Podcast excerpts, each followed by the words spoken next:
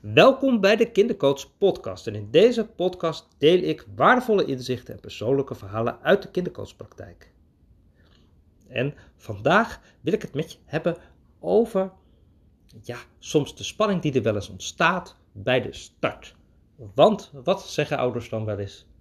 Ja, ik weet niet of mijn kind gaat praten, of ik weet niet of dat mijn kind wel graag wil naar kindercoaching. En uh, ja, dat is natuurlijk super uh, begrijpelijk dat, dat ouders met die vraag zitten. En hoe ga je dat dan een beetje handig brengen? En dat is soms ook al interessant, dat ouders soms hier zo bij mij een verhaal uh, over hun kind aan het delen zijn. En tegelijkertijd hebben ze eigenlijk nog niet de stap gemaakt om dat eerst met kinderen zelf te bespreken. En ja, dat is natuurlijk eigenlijk wel heel handig om dat wel eerst te doen. maar ja, hoe doe je dat en hoe pak je dat aan? Ik snap ook wel dat dat ook niet zo makkelijk is. Terwijl, eigenlijk kan ik jou vertellen dat de meeste kinderen super graag naar kindercoaching komen. En dat is ook natuurlijk wel een hele interessante. En uh, ja, hier zo zelfs uh, op school. Ja, op school kennen de kinderen mij al een beetje. En ik kom natuurlijk heel vaak in klassen en dan haal ik kinderen uit de klas. Uh, zo, en dan haal ik ze op en dan komen ze terug. Of ze komen soms uit zichzelf naar mij nou net een beetje wat we hebben afgesproken.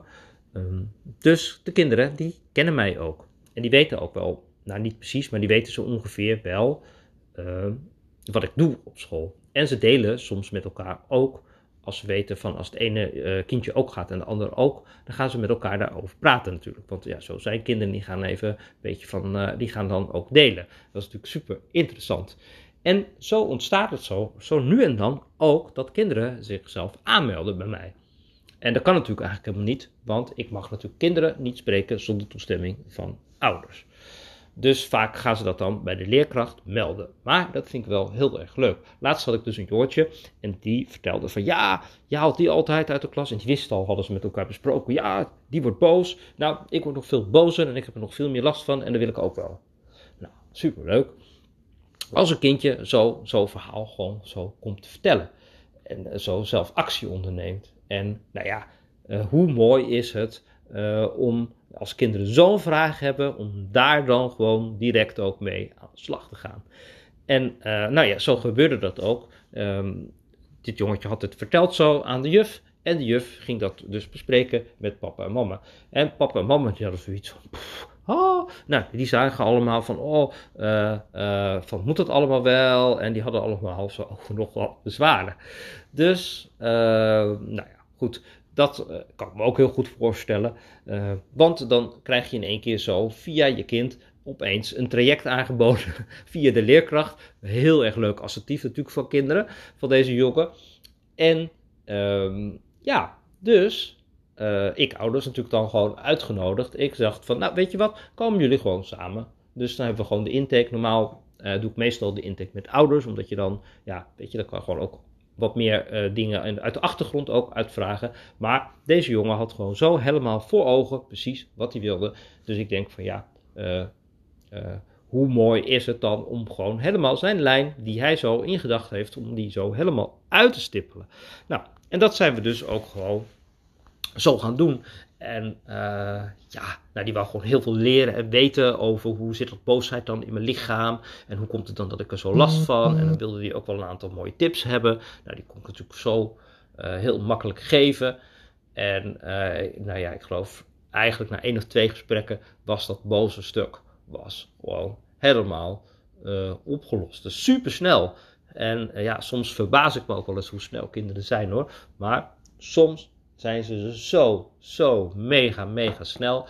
En in het begin ging ik altijd nog hele programma's uitschrijven. En dan ging ik, ja, want dan ga ik in sessie 1, ga ik dat doen. En in sessie 2 ga ik dat doen. En in sessie 3. Alleen wat vaak werkt is dat kinderen komen binnen met één vraag. Nou, in zo'n sessie dan, oké, dan gaan we helemaal doorheen. Nou, dan gaan kinderen ook met een tip gelijk aan de slag. Dus dan zitten ze helemaal in die verandering. En de dag daarna zijn ze gewoon, of de week daarna, zijn ze gewoon mega stappen verder. En dan is er weer een totaal andere uh, vraag. Of dan komen ze aan met van, ja, maar ik heb helemaal geen last meer gehad en zo en zo. Nou, en dat is dus gewoon hoe kinderen werken. Kinderen zijn vaak super, super snel in die verandering. En uh, ja, dat, ik moet zeggen dat ik me nu tegenwoordig ben ik ja, ben ik niet meer zo verwonderd van de snelheid. Maar in het begin moest ik daar echt aan wennen van hoe snel zijn ze. En dat is zo grappig, want als je bijvoorbeeld met de ouders tips en veranderingen geeft, ja, die zitten veel vaster in de patronen. En die vinden het vaak veel lastiger om de patronen te veranderen. En vaak blijkt dat er soms voor de ouders soms wel meer nodig is dan voor de kinderen. En uh, ja, de kinderen komen dan natuurlijk heel graag in, in de spelkamer komen ze natuurlijk helemaal mega, mega graag, omdat er natuurlijk van alles leuks is. Ehm, en dan is het, ehm, ja, na een, na een, paar sessies zie je eigenlijk dat verschil en is het ook niet zo nodig meer om door te gaan. Soms nog wel even om wat zelfjes extra stevig te maken. Maar ja, dan zitten de ouders ook nog vaak in patronen verwikkeld. En uh, het is nog wel een kunst om die patronen te veranderen. En uh, ja, als je natuurlijk helemaal al jaren helemaal vaste patronen hebt, dan is dat vaak uh, ja, niet zo makkelijk om dat natuurlijk te doorbreken.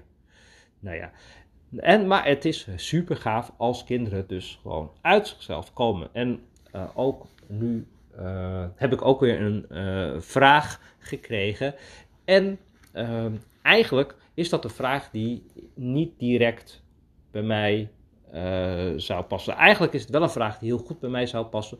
Maar het is op school zo en het is een kindje wat in groep 8 zit en eigenlijk straks van school afgaat. Dus ik kan dan natuurlijk nu wel daar uh, tijd en aandacht aan besteden. En dat, dat, dat is natuurlijk ook heel prima. En tegelijkertijd ja, kunnen we eigenlijk nu al zien dat hij echt meer nodig heeft. En dat hij eigenlijk uh, bijvoorbeeld een traject bij de GGZ of zo zou kunnen volgen of iets dergelijks. Dus het is eigenlijk een vraag die uh, meer nodig heeft dan ik vanuit schoolmaatschappelijk werk zou kunnen bieden.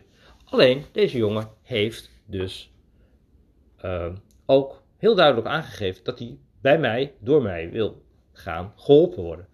Dus we hadden natuurlijk met de ouders besproken, een plannetje gemaakt en aangemeld. Alleen deze slimmerik heeft zoiets van: nee, ik wil met Sander werken. Ja, dat is dus wel interessant. Uh, dus ja, uh, hoe gaan we daar dan weer mee om? Hoe ga ik dit jongetje dan helpen? Ga ik dan toch doorzetten en hem extern uh, laten helpen? Of ga ik toch een paar gesprekken met hem aan? En ik denk dat ik ga kiezen voor die laatste. Omdat ja, kinderen zijn vaak gewoon echt, dat geloof ik echt, super deskundig over zichzelf. En die weten precies wat wel en wat niet werkt. En dat deze jongen dus uh, hier gewoon een nee bij heeft. Uh, ja, dat is natuurlijk interessant om te kijken waar zit het hem dat in. Dus uh, ja, en meestal uh, doe ik altijd soms wel een kort stuk en dan uh, met kinderen. En als er dan meer nodig is, ja, dan ga ik doorverwijzen. Maar in dit geval dacht ik van, ja, zo met het verhaal van ouders, dacht ik van, nou dan kan ik beter eigenlijk direct door, doorverwijzen, omdat je dan gewoon langer door kan. Maar dat is dan wel weer interessant, dat, die, dat je dan toch een stap hebt overgeslagen en zo eigenlijk door het kind zelf weer helemaal terug bij afgezet wordt. En dan zie je dat kinderen gewoon echt heel goed weten op welke manier ze aan de gang willen gaan met een klacht of een vraag. Nou, en dat is dus eigenlijk ook gelijk wel weer een hele mooie les.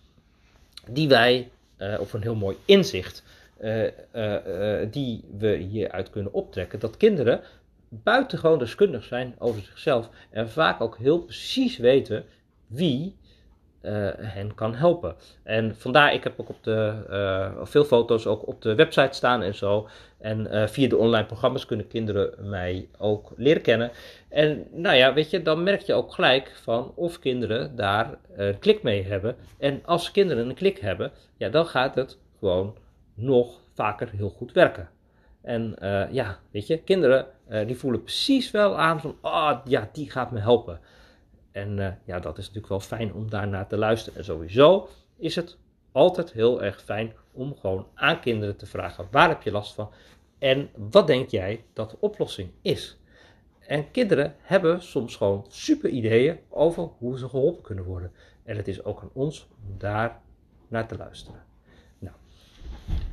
Heb jij ook een zoon of dochter die wel wat nodig, die wat hulp nodig heeft en waarvan je denkt van, oh ja, die zou ook heel goed bij jou passen. Nou, stuur me even een berichtje en dan uh, kunnen we een keertje bellen En wie weet kan ik jouw zoon of dochter ook begeleiden en kunnen we ook een heel mooi traject samen doen.